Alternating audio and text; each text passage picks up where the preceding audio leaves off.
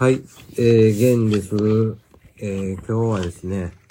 アイロンをかけながら、アイロンが終わるまで収録で、収録できたらと思いますが、えー、もしお聞きの方はよろしくお願いしますということで、全然更新しておりませんでしたが、スペキュラティブなポケットパークということで、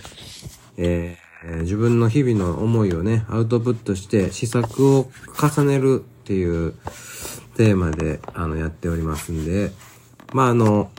マスターとの対談が、あの、先頃、 Voicy で公開になりましたが、あの、むちゃくちゃ子育ての話、面白くさせていただきました。ただ、あの時はすごい頭の回転が 弱ってた可能性もありまして、えー、雨がね、すごい降ってた日で、えー、じゃあ、冬将軍が来てた日で、あの、電車が遅れてて、帰りがギリギリでね、すぐ始まってしまってね、えー、でしたが、えー、まあ、あの、そんなも含めて、えー、お話できたらと思います。えーと、最近までずーっとね、忙しかったんですよね。なんかこう、人と関わることが多くて。まあ本音で喋る人もすごい多くて。だからあの、孤独を感じてなかったっていうのもあって、えー、音声収録を全然してませんでした。で、えっ、と、 Voicy 聞くこともちょっとやめてたぐらいで、結構 SNS ほとんど見ん方がいいかなと思って自分で、えー、自分の、あの、目標に対して実直に戦えてたかなっていう感じなんですけど、まあ子育てに関してですね、ちょっと内容、 Voicy で、あの、質問、さら問いみたいな感じで、やったらよかったなーってことが後から浮かんだりしたんですよ。で、それをちょっと吹き込んどこうかな、アウトプットしとこうかなと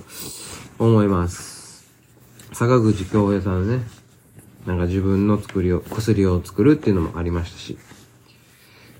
で、えっと、思ってたんが、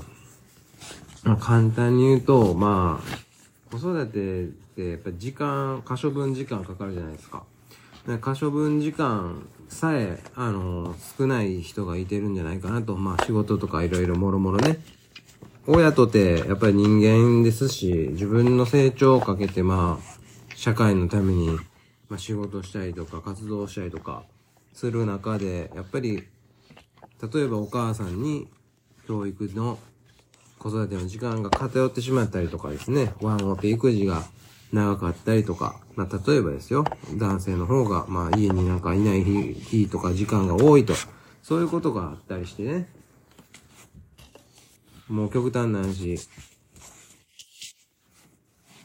女性の方に懐いていくというか、まあ男の男性のパパにはなかなか懐かないみたいな現象もね、起きる可能性だってありますし、まあ私のところも若干ありましたね。まあだからそれでいても、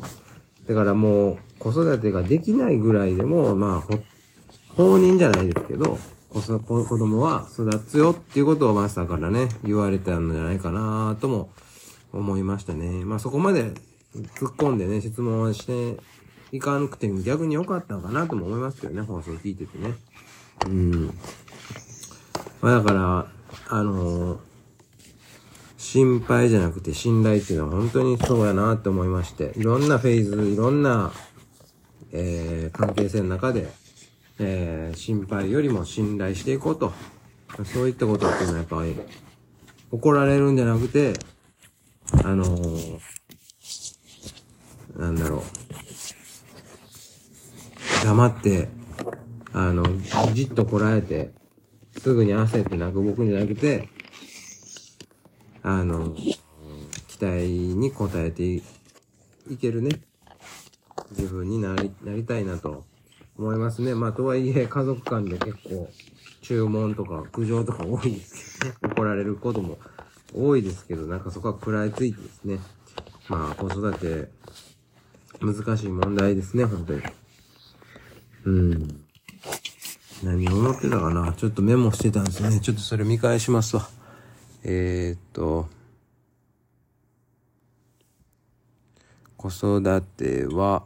えー自分としてはですね、まあ、寛容であり、マイルドであり、多様であり、公平であれば、平和な家庭、子育てができるんじゃないかなと。それしかないなっていうふうに思ってますね、キーワードとして。まあ、だから寛容さっていうのは大事で。ねただ結果が全て結果でないと何何もしてないのと同じじゃっていうような気物い言葉を思うんで、まあ、しっかりね、あのー、自分自身は、まあ、あとオプションをね、子供に用意してあげたいと。なんか子供がしたいって言った時にできるように、まあ、自分がその子供を見守っていきたいと。